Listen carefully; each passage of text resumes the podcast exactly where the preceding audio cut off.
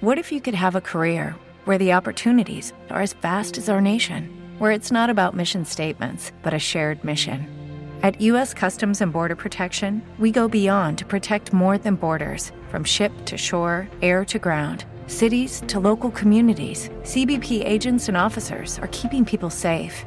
Join U.S. Customs and Border Protection and go beyond for something far greater than yourself. Learn more at cbp.gov/careers. Do you want to make a podcast? Spotify's got a platform that lets you make one super easily. It's called Spotify for Podcasters. It lets you record and edit podcasts right from your phone or computer. So no matter what your setup is like, you can start creating today. Then you can distribute your podcast to Spotify and everywhere else podcasts are heard.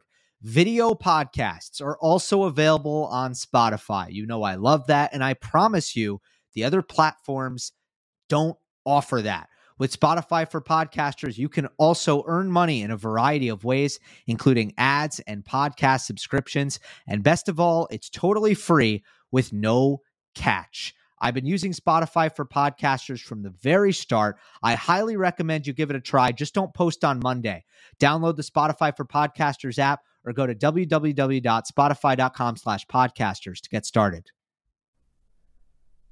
Hey everyone, Gill Gross here, and it is time for another mailbag where I answer your hot takes, your observations, your questions, and ultimately your comments about tennis or anything else.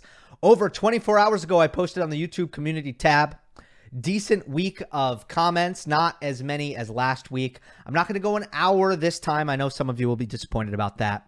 But I also got some comments from um, Apple Podcast Reviews a couple more than I got last week. So I will get to those most certainly. And I appreciate everybody who was able to leave your comments there.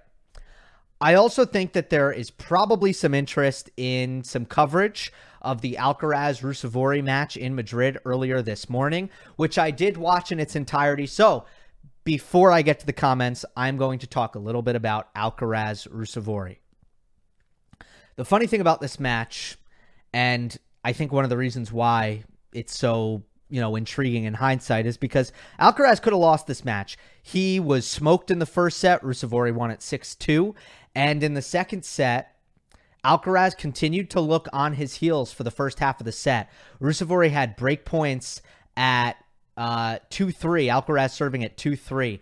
Multiple break points and it ended up being a tight second set before Alcaraz really ran away with the third. I, I think he won the third set 6 1, if my memory serves.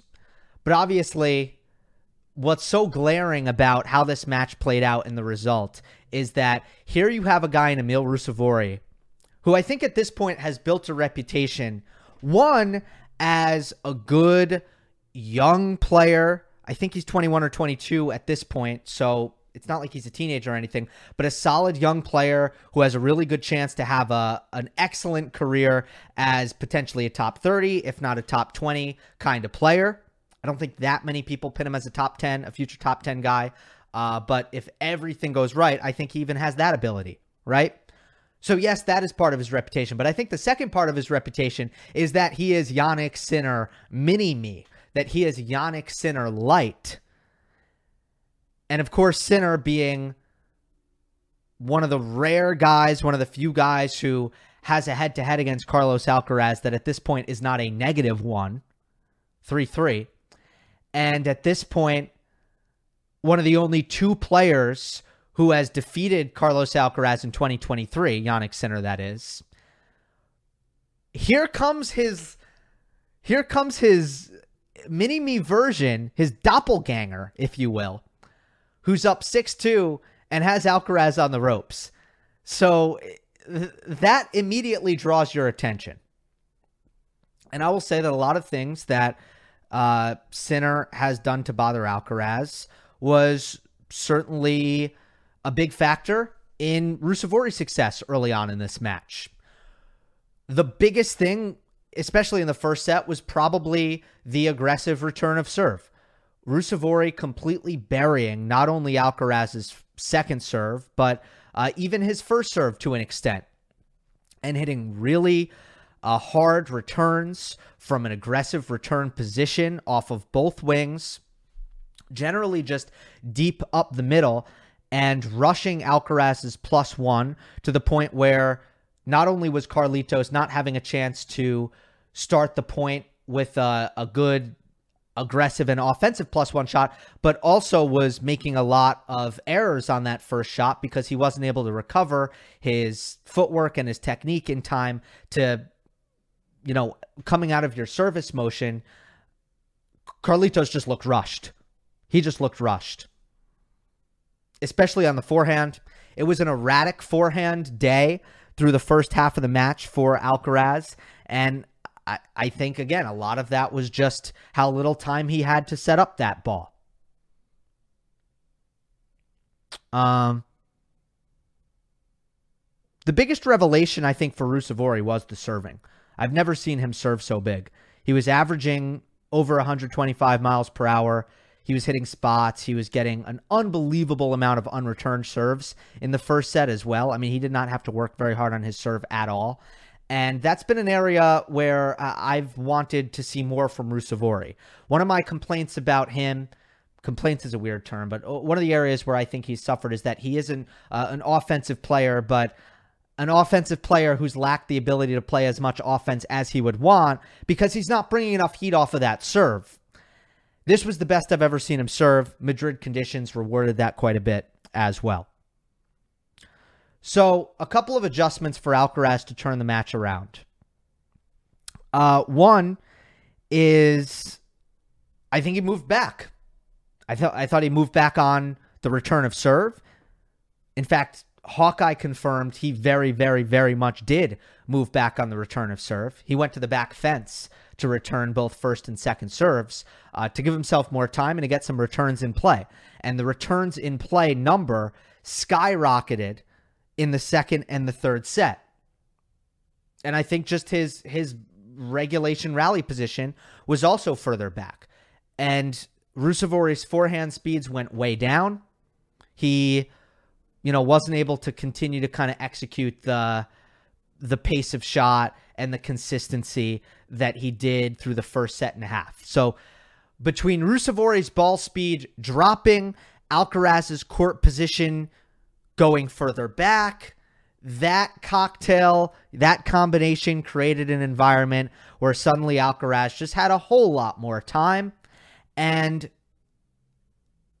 that time resulted in much cleaner tennis from Carlos Alcaraz, much more precise tennis from Alcaraz, and he was able to to turn defense to offense on a on a pre- pretty regular basis once he got his feet under him in this match. And the the errors, like he was just missing less because he was not quite as rushed. Also, the energy in this match, I think the mental component. You know, at 2 3, I mentioned that Ruusuvuori had a bunch of break points in that game. And I think when you are an underdog in a tennis match and you have that underdog mentality, you come out of the gates hot and there's a feeling like, whoa, I'm, I'm playing great. Uh, this might be my day. This might be my day. I think this is my day. After that 2 3 game where Ruusuvuori had a bunch of breakpoints, and I, I have to emphasize, Alcaraz was brilliant in these breakpoints saved. He was so good saving these breakpoints at 2 3. But after having all those chances and Alcaraz coming through and the crowd getting loud and Alcaraz pumping his fist, I think that was the moment where Ruusuvuori started to ponder. And I don't think he's the most. I don't think he has that much mental swagger to him at this point. I think he did start to wonder at that point is it my day? Maybe it's actually not my day because this whole time it's felt like my day.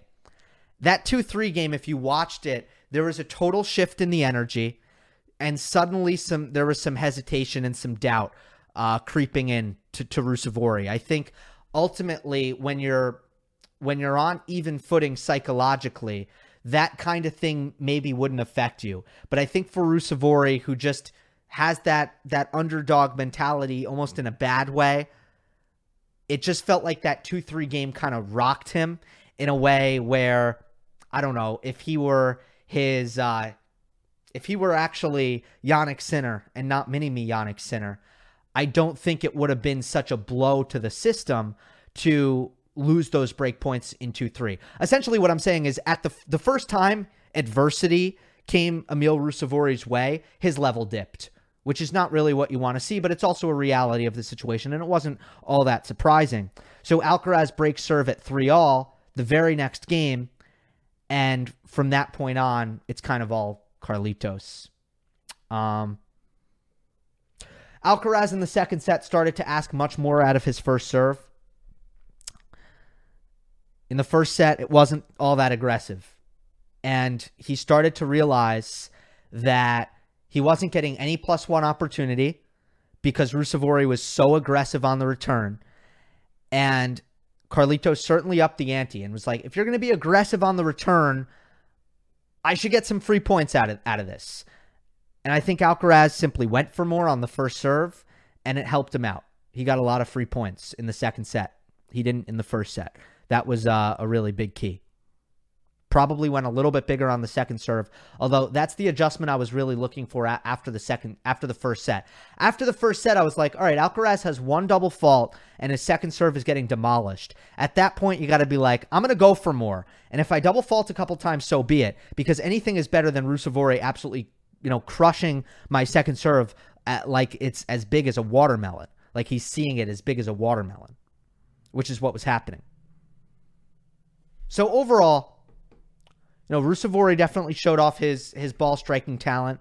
You know, crazy power ground strokes in the first set. Uh, once again, we saw that if you take a lot of time away and you're able to hit big off of both wings and rush Alcaraz off the return, some good things can happen.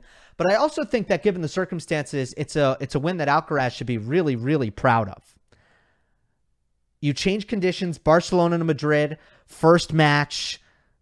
This is typical of a Masters 1000.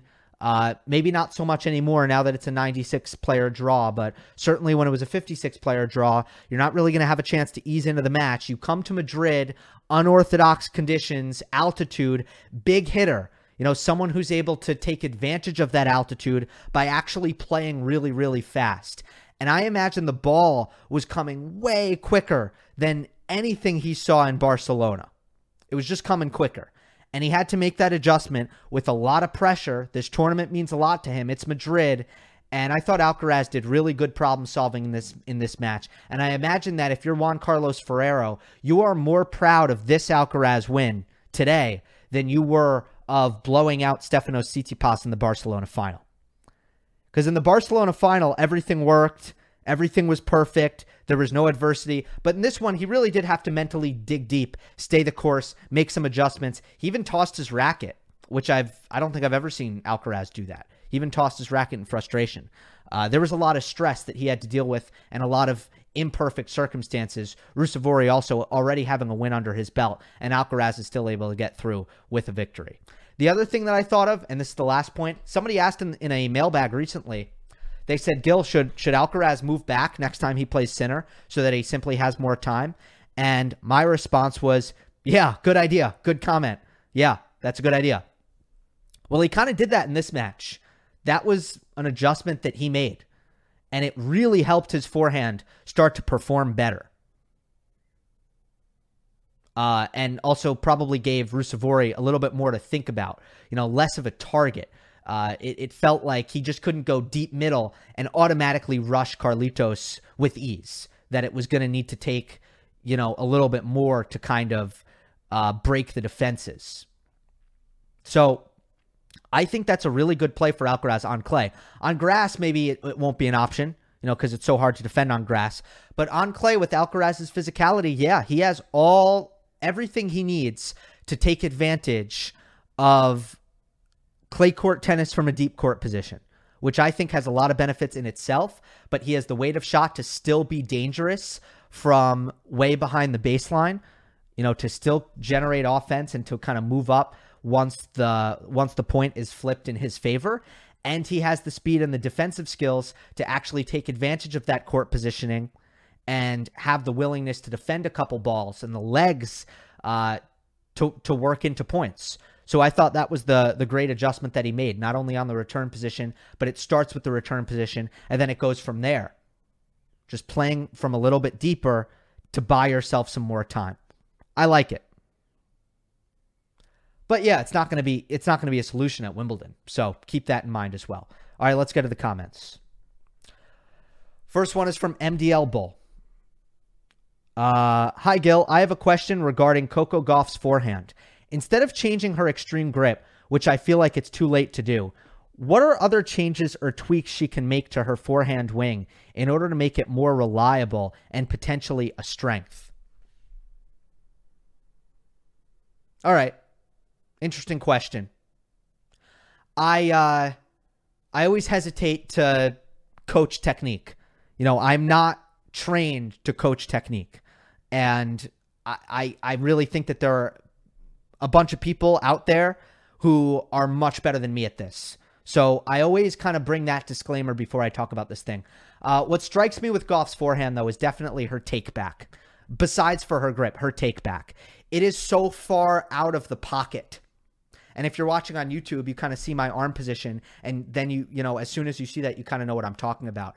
You know, most forehands, most of the best forehands in the world, uh, the the elbow doesn't get all that far away from the body, and neither does the racket head, and everything is kind of contained in a more compact uh, swing path or you know even if you track if you track the elbow or if you track the racket head usually, you know, nothing drifts all that far away.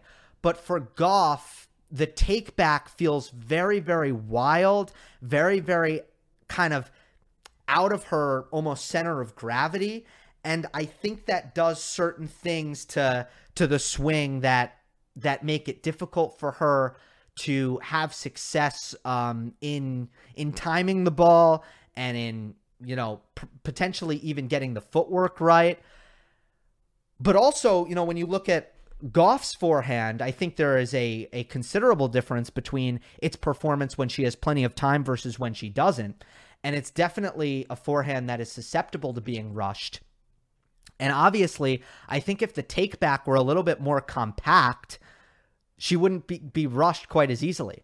So that is what I see when I look at Gauff's forehand. Uh, besides the grip, which is extreme, I feel the take back is also extreme. It's way out there. What if you could have a career where the opportunities are as vast as our nation, where it's not about mission statements, but a shared mission? At U.S. Customs and Border Protection, we go beyond to protect more than borders from ship to shore, air to ground, cities to local communities. CBP agents and officers are keeping people safe. Join U.S. Customs and Border Protection and go beyond for something far greater than yourself. Learn more at cbp.gov/careers. Next one is from Donald Trump Forever. Great. Uh, thank you for the kind words at the top. Uh, I'm a Djokovic fan, but I think his backhand is no longer the best or even top three in the world. He seems to be second best in backhand rallies versus Medvedev and Zverev. His backhand also now struggles versus Nadal on clay, just like everyone else. My question is do you agree with this analysis? And if so, what can Djokovic do to counteract this? I don't know that Djokovic's backhand performance has really gone downhill in any way. So I don't know that I fully agree with it. But I think that if you're observing that Novak is not so dominant against Medvedev and Zverev in the backhand and backhand exchange. I think what you're really seeing there is a decline in physicality. It's probably what you're really seeing. I mean, part of what makes Novak's backhand so great is, you know, yes, it has moments of brilliant offensive creation, but that was never really what it was about. It's about the return, it's about the defense it's about the the precision trading, you know, the the depth on the trading, uh, the pre- the precision on the backhand down the line that uh, puts so much pressure and puts opponents on the move. But ultimately, you know, it's still with Novak's baseline game. You know, it's a combination of, I, I guess, death by a thousand paper cuts, where the forehand and the backhand are both applying a, a, a requisite amount of pressure, where ultimately or eventually the player who's being attacked by Novak Djokovic is going to fold in some kind of way. I almost sometimes I feel like Novak and, and Murray were kind of the kings of the forced error in a way.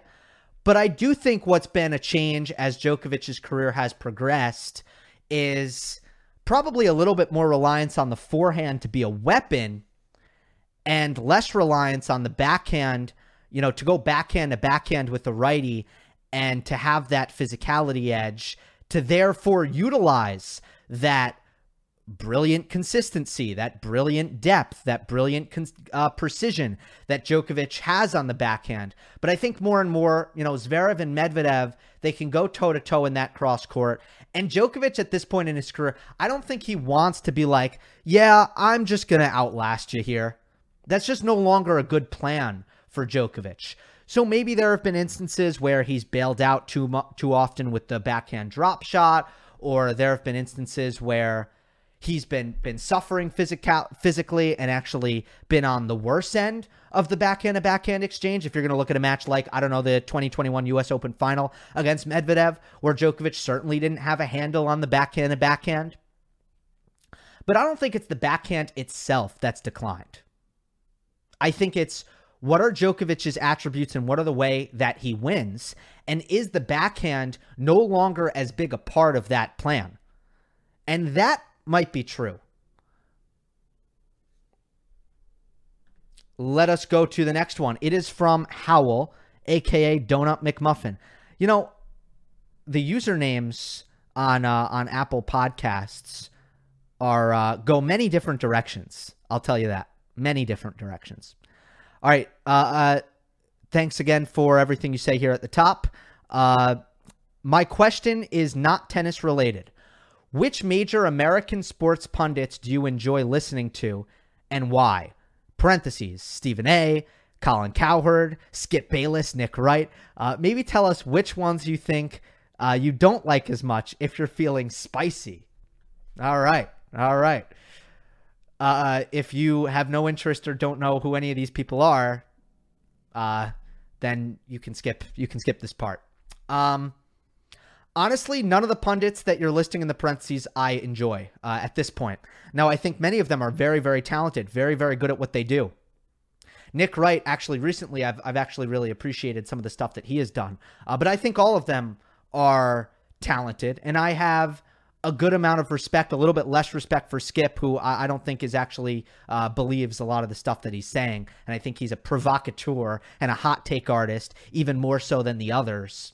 Uh, but all of them are talented. I respect what all of them do, but I they are not my cup of tea anymore. Because I think that in the modern media landscape, the the role and the position that they try to occupy, which is, oh, I am an expert on everything.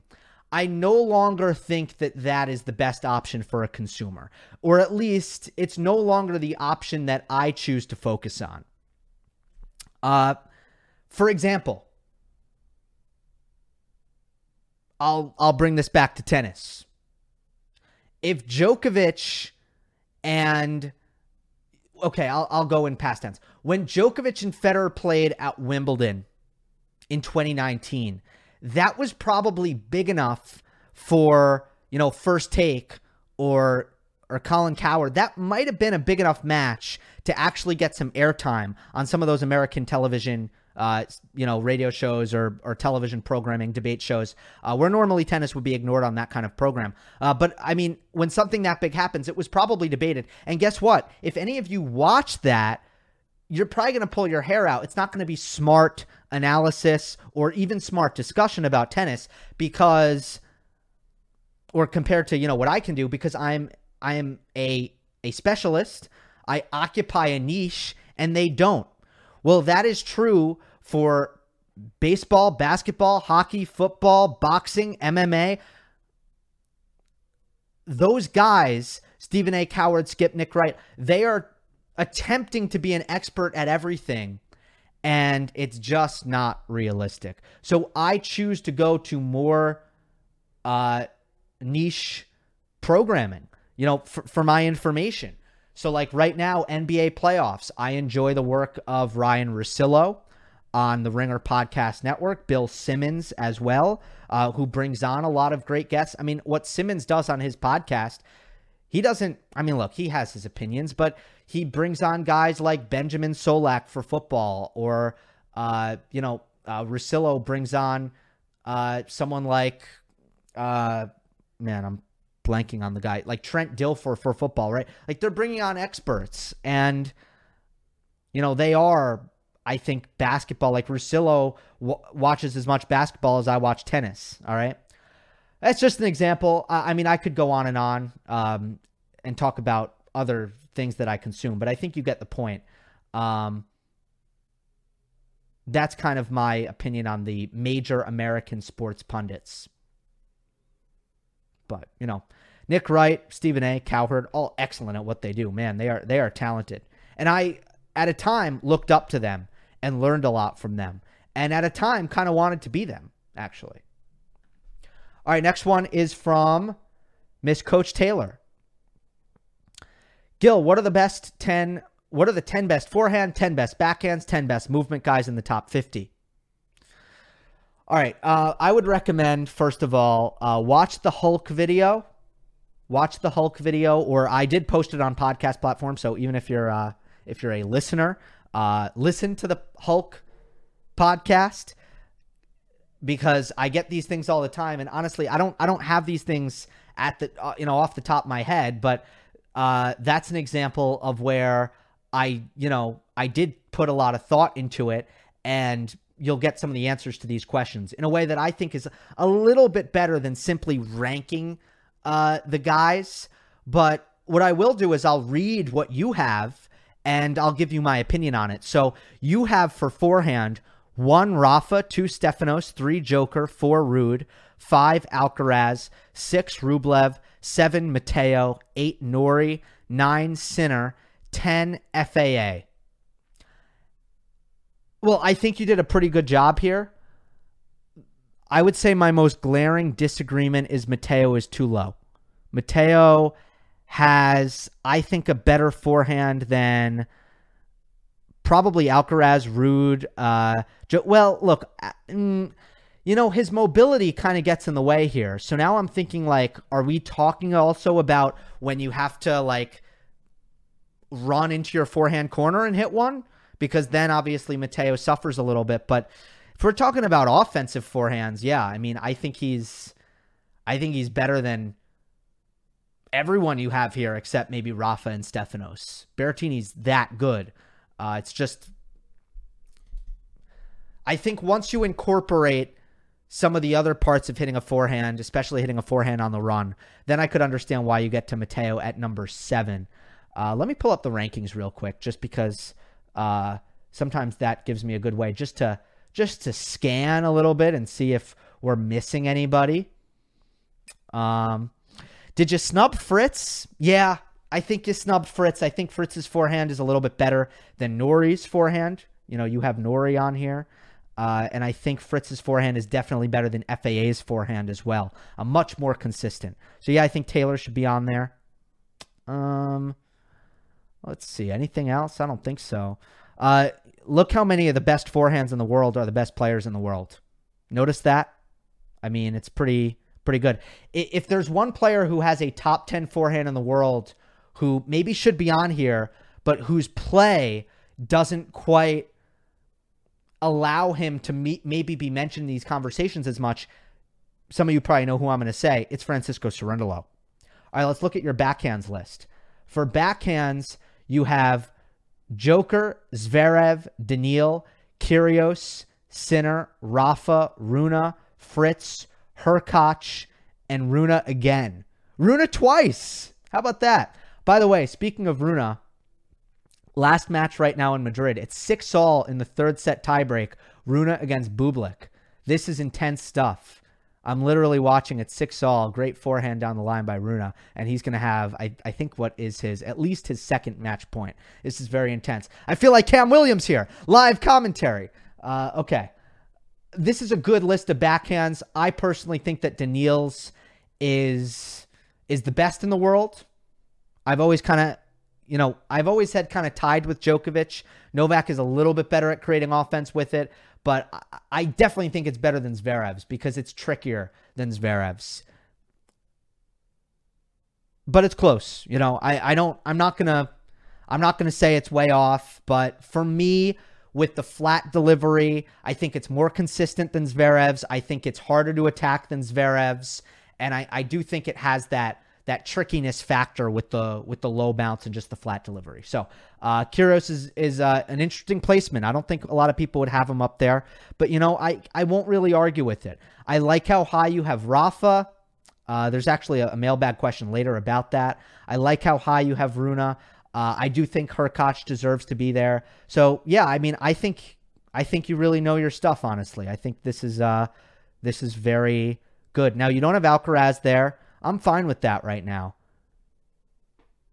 I could see an argument that Alcaraz should be there, but I'm totally fine with him not being there. Honestly, uh, you know, Coric isn't there. I can understand that, but he would warrant some consideration certainly. Uh, Korda isn't there. Maybe Korda should be there, but again, like let me go back to the end of your list. You have Hurkacz, you have well, you know, you have double Rune, so maybe Korda should be in that number 10 spot. In fact, I think he should. I'd put him there. All right. Uh, and then you, want movement list. I'm not going to do a movement list, but uh, good one. Okay, another one from Apple Podcasts. Uh, so for the review part, oh, I'm not going to read that part, but I appreciate it. You're the best. Oh, this one, another strange shingles 27. Really? You named yourself after like a, I don't know what to call it, a, a disease, or maybe maybe shingles is also a last name. It might also be a last name, but it's also a disease. So, I mean, I shouldn't be talking. My last name's gross. So if it is your last name, uh, don't take offense. All right. Uh, wow, it's 9 8, 9 8 in the tiebreak for Rune. Okay, as for my mailbag question, I guess it's more of a hot take that I'm wondering if you agree with. Nadal's backhand is top 10 of all time, at least among two handers. And when he's healthy, it's easily top five in the current game. I think it's criminally underrated and very rarely breaks down. Plus, he hits the cross court backhand really hard when he wants to. You're right. Uh, he does, and I know exactly the backhand you're talking about with the cross court backhand. Nine all service winner Bublik. Um, look, here's the thing about Rafa's backhand, or, or here's the thing about having these conversations overall. A lot to do with it is how big a part of a shot is to your su- success. How integral is a shot some people pronounce that word integral. I go integral. How is how how important is it? How crucial is it to your success? Or if you are going to make a pie chart, how big a slice of pie is that particular shot? So, you know, for Rafa, the forehand, when it comes to the baseline game, is asked to do so much more than what the backhand is asked to do that it's hard to say, especially when Rafa was younger and he really didn't always, you know, try to do all that much with the backhand offensively. It's hard to know, well, you know, how do we assess that shot? Uh, but look, you're right about this. It is so reliable. When Nadal has his low points, it is very rarely the reason. You know, it's usually the forehand that's dipped. It's you know the backhand is is rock solid. I think the variety on the backhand is very underrated. I think he has a slice that works really well. Aesthetically, it's not the most pleasing slice to look at, but I think it works really well. And I think he mixes his his heights and his spins and his directions unbelievably well on the backhand side. It is, as we know, very very consistent. Um, but ultimately I do think it's hard to put it up there, you know, top 10 of all time. I I think it might be in there, but I also think that if I really went through it, I, I might be able to come up with 10 backhands or, you know, a Steve Flink might be able to come up with 10 backhands that are better. And and just as importantly, 10 backhands that are just more important to winning. Uh, because Nadal's backhand has never really been in the, you know, among the the items of his game that have been uh, most leaned on and that that hurts it in this kind of conversation. But is it is it criminally underrated? You know, I can't really disagree with you there. It is a gem of a backhand. It is such a good backhand. It really is. It's an interesting thing to think about. Rune wins. Big serve. Uh, Bublik double faulted there at 9 all. So, you know, it kind of goes back to this interesting thing. I mean, Madrid, I believe the roof is even closed. So it's indoor tennis. It should be easier to hit, you know, two first serves. But look, I just don't know if someone someone's got to run the numbers and the analytics on on Bublik's second serve. But I don't know if he finds the balance, if he gets it, you know, right. Now, obviously, he was really close to winning that match, which is a good sign for Bublik. But to me, it's it's still kind of a tough pill to swallow because oftentimes with Bublik, when he misses his first serve, you don't really trust him to make the second serve. You don't, and I don't know if the payoff is there because uh, ultimately, you know, that's a tight tie break, and what does it come down to? Rune doesn't need to do anything to get that crucial mini break at 9 all. Uh, then he gets the service winner at 10-9 to win the match. I don't know. Let's see uh, let's see what the stats were. Let's see how what the second serve stats were for uh, for Bublik. Uh, he double faulted nine times in the match. You know, could be worse for a three set match for Bublik. Could be worse. Uh, but second serve points won. He was at 43%. You know, Rune was at 52%. All right, look, 43% isn't good at all, really. But then, you know, you look at Bublik's baseline game against Rune's baseline game. You could understand why Bublik might struggle to win second serve points. At the same time, I kind of think it proves my point. Uh, that, I mean, let's see what he averaged on second serve speed. He averaged, oh, this is broken. Wow, the, the radar gun must be broken because it says that he's averaging 82 miles per hour on the first and 68 miles per hour on the second. That is 100% wrong, right? Can't be right. So, all right, that's that. Enough, enough on Bublik. Let's go to the next comment. The next comment is from Hank. Hank J. All right. Thanks for the kind words there. I have a question about some things Reilly Opelka has been posting on his Instagram in regards to ATP doubles. I think he posted he posted saying that doubles should be removed from the ATP, posting about low attendance, lots of walkovers from singles players, no attention, etc. I love doubles, and I think it will always have a place in tennis because of how many people will play doubles recreationally. And it is just as much a part of the sport as singles. But that doesn't translate to the TV at all. What do you make of Opelka's comments? And is there more that can be done to help professional doubles? Hmm. Okay. Um, I kind of agree with what you're saying, first of all, about the prominence of doubles to the sport of tennis recreationally and how keeping that in mind, it would feel like a hole. It would feel like a gaping hole if professional doubles didn't exist on tour. It just it would feel like something there, there would be incompleteness, like something's missing. Because at the end of the day, when you boil it down to kind of what we do here, uh, you take away all of the fans, the money, the sponsors, the television product, the ticket sales, all of the ways that this is, I don't know, a capitalistic entity. If you take that all away, what we're doing is we're taking a game that everybody around the world plays and creating uh, an arena where the best in the world can compete. And to just not have doubles be a part of it wouldn't feel right at all. So I almost think it's intrinsically a part of tennis. I also think that it is a big part of the live tennis experience. Despite doubles not bringing a lot to the table in terms of ticket sales and television, I do feel that if you walk around the grounds, opening week of a major, uh, even the first week of a Masters 1000 tournament, you will see countless people who are very much enjoying the ability many of these people are are probably people who play a lot of doubles themselves. They're very much enjoying the chance to watch professional doubles up close on outer courts. So, and and also part of the uniqueness of going to a live tennis event and and why I tell people in my personal life, I don't care if you like tennis, if you don't like tennis, you should go to the US Open, you should go to your local tournament, whatever that tournament is, is because this a la carte experience of being able to go around and to see, you know, whatever match you may want to see at any given moment and oftentimes uh, rub shoulders with these athletes is completely unique to tennis. You will not find it in another sport, period.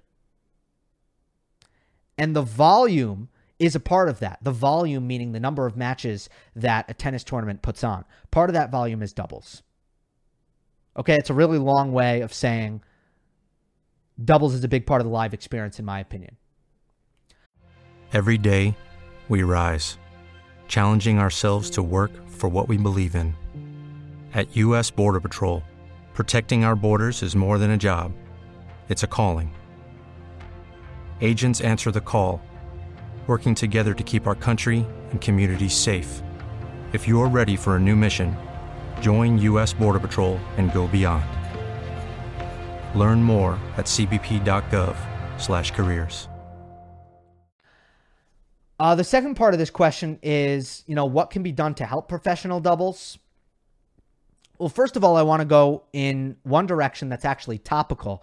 The topical direction is I wonder if the lengthening of these Masters 1000 tournaments will indeed improve the participation by singles players in doubles. It's a phenomenon that we have seen at Indian Wells and Miami. Miami, a little bit less so. Indian Wells, partially because, uh, think about it, if you are a European player, and you lose early at Indian Wells, what are you doing for a, a week and a half? Like, seriously, it comes down to that. Like, what are you doing with your time? That's why a lot of players go play the Phoenix Challenger. Because if you're not doing that, you are kind of twiddling your thumbs in the United States. You're not going to go fly home back to Europe if you live in Monte Carlo like half the tour. Uh, you're not going to go fly back to Europe. So what are you doing? And that's why they play doubles. Part of the reason why they play doubles. Well, is that going to be true for uh, more players as the format of these Masters 1000s are expanded and lengthened? I do think we might see a little bit more doubles particip- uh, participation by the singles players. And uh, you still do have that in the women's game already. You know, Gauff and Pegula are big draws. Um, I don't think that the men's side has an equivalent of that. You know, Krejcikova, Siniakova, uh, I don't think they're, you know, really a huge draw, but uh, even Kudermetova and, and Elise Mertens, there are a lot of more prominent singles players that have been participating in the doubles. But really, Gauff and Pegula are the only needle movers. They're really the only needle movers in doubles right now. Um, that that play consistently you know, ultimately it is a chicken versus the egg thing. I, I don't think doubles is a is a bad product. I do think that if you put it on TV more, if you put it on center court more, uh, the reaction would be pretty good for the most part, as long as you have some names, and y- you have to just do some star building.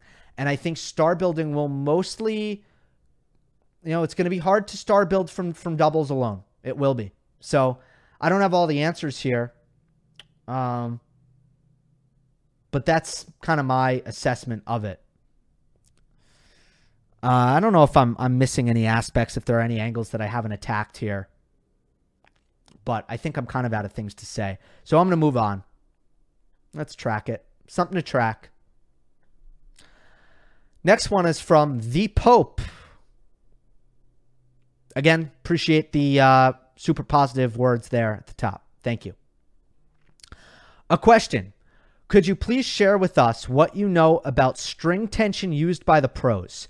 Is it true that Mannarino has his racket strung somewhere in the mid 20s?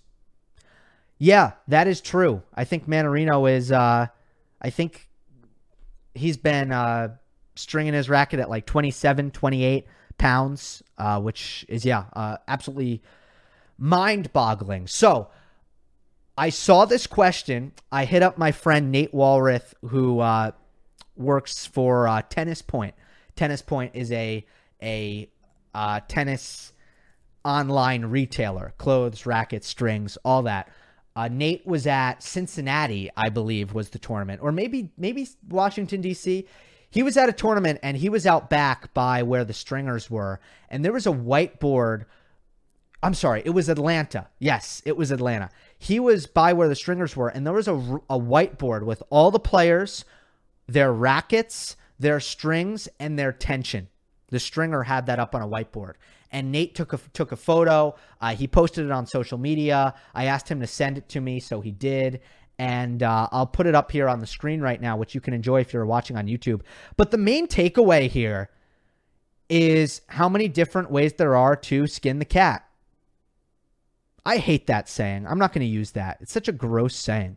Uh, okay, uh, let's let's think of a new analogy. Uh, how many ways there are to cut the mustard. I don't know. I don't have anything else. Um, look, you have John Isner at the lightest, 35 pounds. You have John Millman at the heaviest, 66 pounds. Uh, if I were to kind of just scan and say, like, what's the average? I mean, most of the tour at this point is going with full polyester string bed and stringing between eh, 45 pounds and 55 pounds. I think that's fair to say. You have some, you know, you have a good amount of players using uh, hybrid as well, but a lot of full polys, a lot of guys between 45 and 55. But, you know, there's by no means like the best setup, the ultimate setup, because otherwise uh, you'd see more players doing the same thing. You also see an abundance of a couple of strings, you know, Luxilon, Alu Power, lots of uh, RPM, tons of RPM, lots of uh, VS versus. I, I, I don't. I'm not actually all that familiar with that one. 4G, I've seen a couple times. Yeah. I use. You want to know my my setup? I use a Babolat Pure Strike. I use a full bed of Luxilon Alu Power, and I string between usually 48 and 50. All right. Let's go to the YouTube comments. I think I, I am going to go an hour. How about that? I didn't think I would. All right, this one's from Marco B. Thoughts on Nadal's seeding at the French Open if he does decide to play? At the moment, he is 14 and could potentially drop out of the top 16 if he doesn't play Rome. And if those and if those behind him have good results at Madrid slash Rome. This could mean third round meetings with Djokovic or Alcaraz come the French Open. Because of this, do you think that there should be a seeding formula at the French like there is at Wimbledon, where previous results on clay and the French are weighted heavily uh, or more heavily on seedings? Also, wanted to get your position on moving back to a 16 seed system. Good question.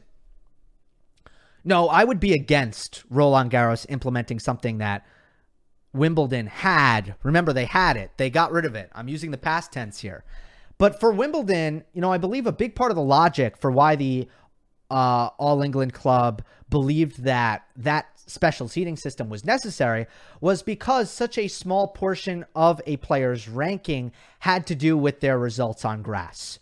That was a big part of the logic was that look, you know, if you're only going to let us have if you're basically going to have no grass court season. And there was a time where I think the grass court season was even less so than what it is now. So if you're basically going to have no grass court season, then you need to give us a little bit of leeway here to make the seedings a little bit more accurate towards what grass court tennis would be. But when we're talking about clay, and I mean, look, is, is it as influential on rankings as as hard court? No, it's not.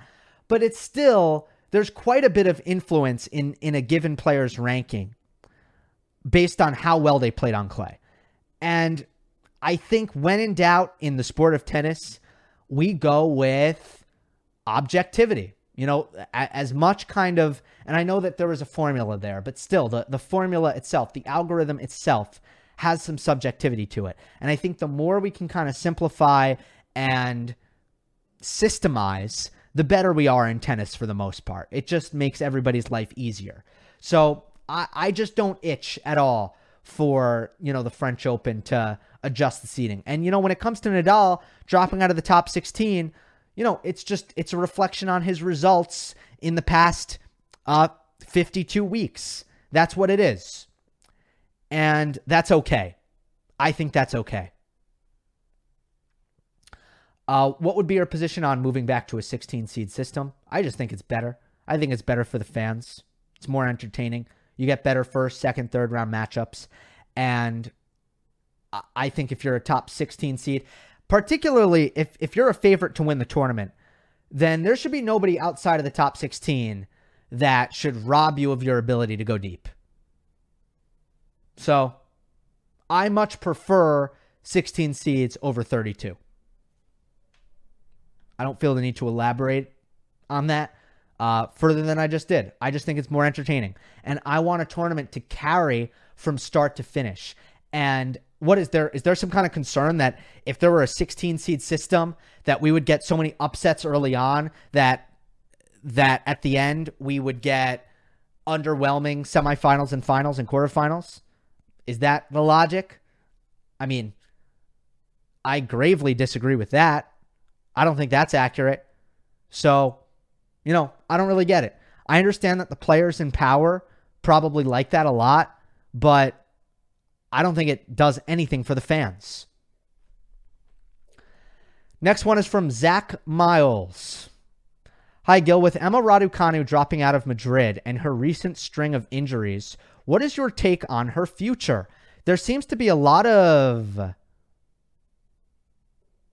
I think you stumped me on this word. Schadenfreude? Uh, charade? That's not how to spell charade, is it? No, I don't think so. But now that I think about it, if I had to spell charade, I'm not I'm not sure I'm not sure how I would spell it. Anyway, there seems to be a lot of something type hate on her. Would also love to get your views on where this hate comes from. Calling her a one hit wonder, a fluke, too fragile to manage the physical demands of the tour. Yet, when she won the US Open, People said she was the real deal and even compared her to Roger Federer. Do you think the reality is? Uh oh, I cut off the question. I'm sorry. Uh, basically, what do you think the reality is? Or here, I'm gonna I'm gonna pull up the question. Uh, do you think the reality is somewhere in between these two extreme positions? Yeah, probably. I mean, when in doubt with the internet, the answer is in the middle. When in doubt. But yeah, definitely. Look, anybody who was saying, you know, she's gonna she's going to tear it up after the US Open run. You know, they don't understand they don't understand sample size. And like I'm not going to have some kind of I told you so attitude about it. Like I knew exactly how things were going to go after the US Open. I didn't. Look, the reality is of the US Open run, that is one of the that is one of the wildest things that has ever happened in the history of our sport and therefore in the history of sports. This is one of the wildest things that's ever happened. So, to know exactly what that means in the moment, to have takeaways, to be able to project the future based off one of the wildest things that's ever happened in history is pretty unrealistic. Uh, where does the hate come from? The hate comes from her being rich and famous. That's where the hate comes from. She got rich and famous. And she continues to get a lot of attention. She continues to be treated like the celebrity that she now is. And I think that is where inter- internet folk uh, can resent her. That's the only thing that I can think of because, you know, we all know she didn't do anything to anybody. She didn't kill your puppy. She didn't she didn't rob your house. She didn't spit in your soup. So all these people, you know, giving her vitriol in in comments, which I've seen as well. I've seen it on Instagram, I've seen it on Twitter. You know, under any Raducanu has withdrawn post comes a lot of venom. Where does that come from? My my best assessment, jealousy.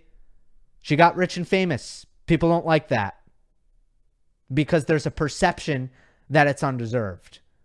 But is it is it really undeserved? Or is it someone who pulled off one of the most miraculous things in the history of sports? And we're going to act like it's a mystery why uh, she now has a uh, sponsorship with man. Uh, take your pick. I mean, what what Raducanu has like an unbelievable portfolio now of uh, brand ambassadorship. I don't know British Airways. Let's see. Is there like I'm gonna pull up her Wikipedia. What is she? Endorsements. Here we go. I knew that there would be a a section for this. Let's see. Uh, okay, Tiffany and Co, Dior, British Airways, Evian, Porsche. So yeah, you know, lots of good, lots of good checks coming in the mail for Raducanu in the endorsement uh, category. Look, she has a super interesting background. Her look is marketable. I mean, yeah, she's going to become a star when she wins the US Open without dropping a set as a teenager outside of the top 100 qualifier. Yeah, you're going to become rich and famous. You're from the UK, you're from a huge market. Let's not act like that doesn't have something to do with it. You're going to become rich and famous. Deal with it. Uh, but, you know, people on the internet get mad when people get rich and famous. I think that's kind of the trend. All right, that's that. Let's see. Do I do a couple more? I got to do two more. I got to do two more because I got to do the top liked comment on YouTube, and I'll do this one first. This one is from Golland. Can you explain or describe the decision making process of how ATP players choose tournaments? I guess this question could be about WTA players as well. For example, why do some choose Munich and others Barcelona and others Banja Luka? Or early on, why do some choose the Golden Swing and others Europe? Uh, do they chase specific surfaces, look to avoid certain players, want to stay close to their home country? Uh, I feel like I would go wherever I had the best chance to get sunshine and warmth, but I'd wager there is more to the decision making tactics than just nice weather. Yeah, you left something out here. You left something out here. If you're a top player, you're getting appearance fees. Uh, tournament directors are throwing money at you so that you can play their event. So that's a big deal. That's a big part of it. Not so much for the lower ranked players, they're not getting appearance fees, but the top guys are going to be accepting, you know, big time cash to play these tournaments. Other than that, I would say it's where can you win? Where can you win? Uh, and what makes sense for travel, travel schedule. So you want to avoid jet lag. You want to avoid, you know, transcontinental travel. You want to make it as easy on yourself as possible from that standpoint. And and when it comes to well, where can you win? Let me be a little bit more specific on that. That's really where surface comes into play more than anything, uh, because at the end of the day, you got to maintain your ranking. You have to maintain your ranking. Your ranking is your livelihood on tour. That is what gets you into the majors. That is what gets you into the masters. So as long as you're maintaining your ranking, you're in good shape. And to, to do that, you got to win. So if you look at the players who play the Golden Swing, you know, those are the players who who are going to probably not win in Rotterdam, but they're probably going to be able to win in Rio. It, that's the difference. All right, last one. It is from Jared. This is this was the top uh, top liked comment. Hey Gill, give me your top five players on tour that are currently underachieving based on their talent level and why you choose them. Well, I'm going to ignore the Billie Jean King quote, which is hard work is talent. Great quote by BJK.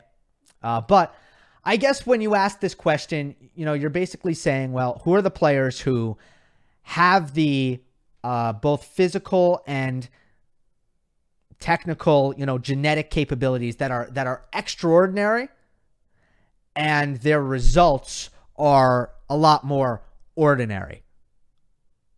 Okay. Names that come to mind. Alexander Bublik, you know, just a guy who I think can be locked, you know, more locked in mentally and just give a little bit more effort. Denis Shapovalov, someone who's really struggled to improve on his weaknesses, which has just, you know, made it so that his unbelievable athleticism and his phenomenal strengths on the tennis court have not been showcased at the highest level at all times. So, you know, and Shapovalov also emotionally and his ability to manage a match has also been a weak point. Uh, Alejandro Davidovich Fokina, to this point, I, I do think deserves to be in this conversation. Not someone who I think is is usually brought up in this conversation, but it is someone to me who I believe should be doing better. Uh, that said, I, I I think maybe we're starting to see some turnaround for him. But I think physically and with his racket talent, you know, the, and the natural power, I, I feel like the sky's the limit for him, and he hasn't been able to really fulfill that yet. Who else? In a way, you know, a player who who has frustrated me, I'm not going to lie, is Hubert Hurkacz. Another guy who and uh, again, I don't think he would he would come up on on most of these guys' list, but you know, when there is one thing that is so glaring that is holding you back and you're just not able to improve it, you know, year after year after year, it just doesn't improve at all. Um, that to me has been frustrating as someone who who you know just roots for him to continue to progress. That's been frustrating for me. And then uh, the last guy I actually think would be Alexander Zverev you know, look, such he's accomplished so much. He's accomplished more than 99% of players will ever be able to accomplish. But if you're going to tell me that his nerve management, his, you know, rocky situations off the court, which sometimes have seemingly affected his tennis, sometimes seemingly not, but at times it seemed to bother him. Uh, honestly, the stuff with his coaches and his agent seemed to have always bothered him a lot more than the issues that he's had in his romantic relationships. You know, because, yeah, I mean, I'll, I'll just leave it at that. Uh, not to mention, you know, the second serve, which there haven't been any adjustments on. You know, I just, I don't, it just seems like he hasn't really tried very hard to fix it. All those things considered, it does feel like Zverev has left some meat on the bone, that some untapped potential. Yeah. I mean, it's especially in the nerve management department because he's a lot worse than his contemporaries in that area. There's a clear difference between how he's been able to play when there's no pressure versus how he's been able to play when there's pressure. So, all right, I gave you five guys. Always a question that I feel slightly bad answering, but I understand why there's interest in getting my take on that. All right, everybody. Um, I am actually uh, going to be tr- away this weekend. So expect Monday match analysis to drop uh, a little bit later than usual uh, this week. And there's not going to be any post match analysis in the next couple days. Just giving you the heads up. But as Madrid rolls on, um, I will uh, get some some post match stuff in during the week. Hope you uh, next week that is. Hope you enjoyed. Don't forget to subscribe. I'll see you next time. Every day, we rise, challenging ourselves to work for what we believe in. At U.S. Border Patrol, protecting our borders is more than a job, it's a calling. Agents answer the call, working together to keep our country and communities safe. If you're ready for a new mission, join U.S. Border Patrol and go beyond. Learn more at cbp.gov/careers. You know, when you're listening to a true crime story that has an unbelievable plot twist that makes you stop in your tracks? That's what our podcast, People Are the Worst, brings you with each episode. I'm Rachel. And I'm Rebecca. We're identical twins who love true crime cases that make you say, didn't see that coming, and we hate the people responsible for them. Listen to People Are the Worst now on Apple, Spotify, or wherever you get your podcasts.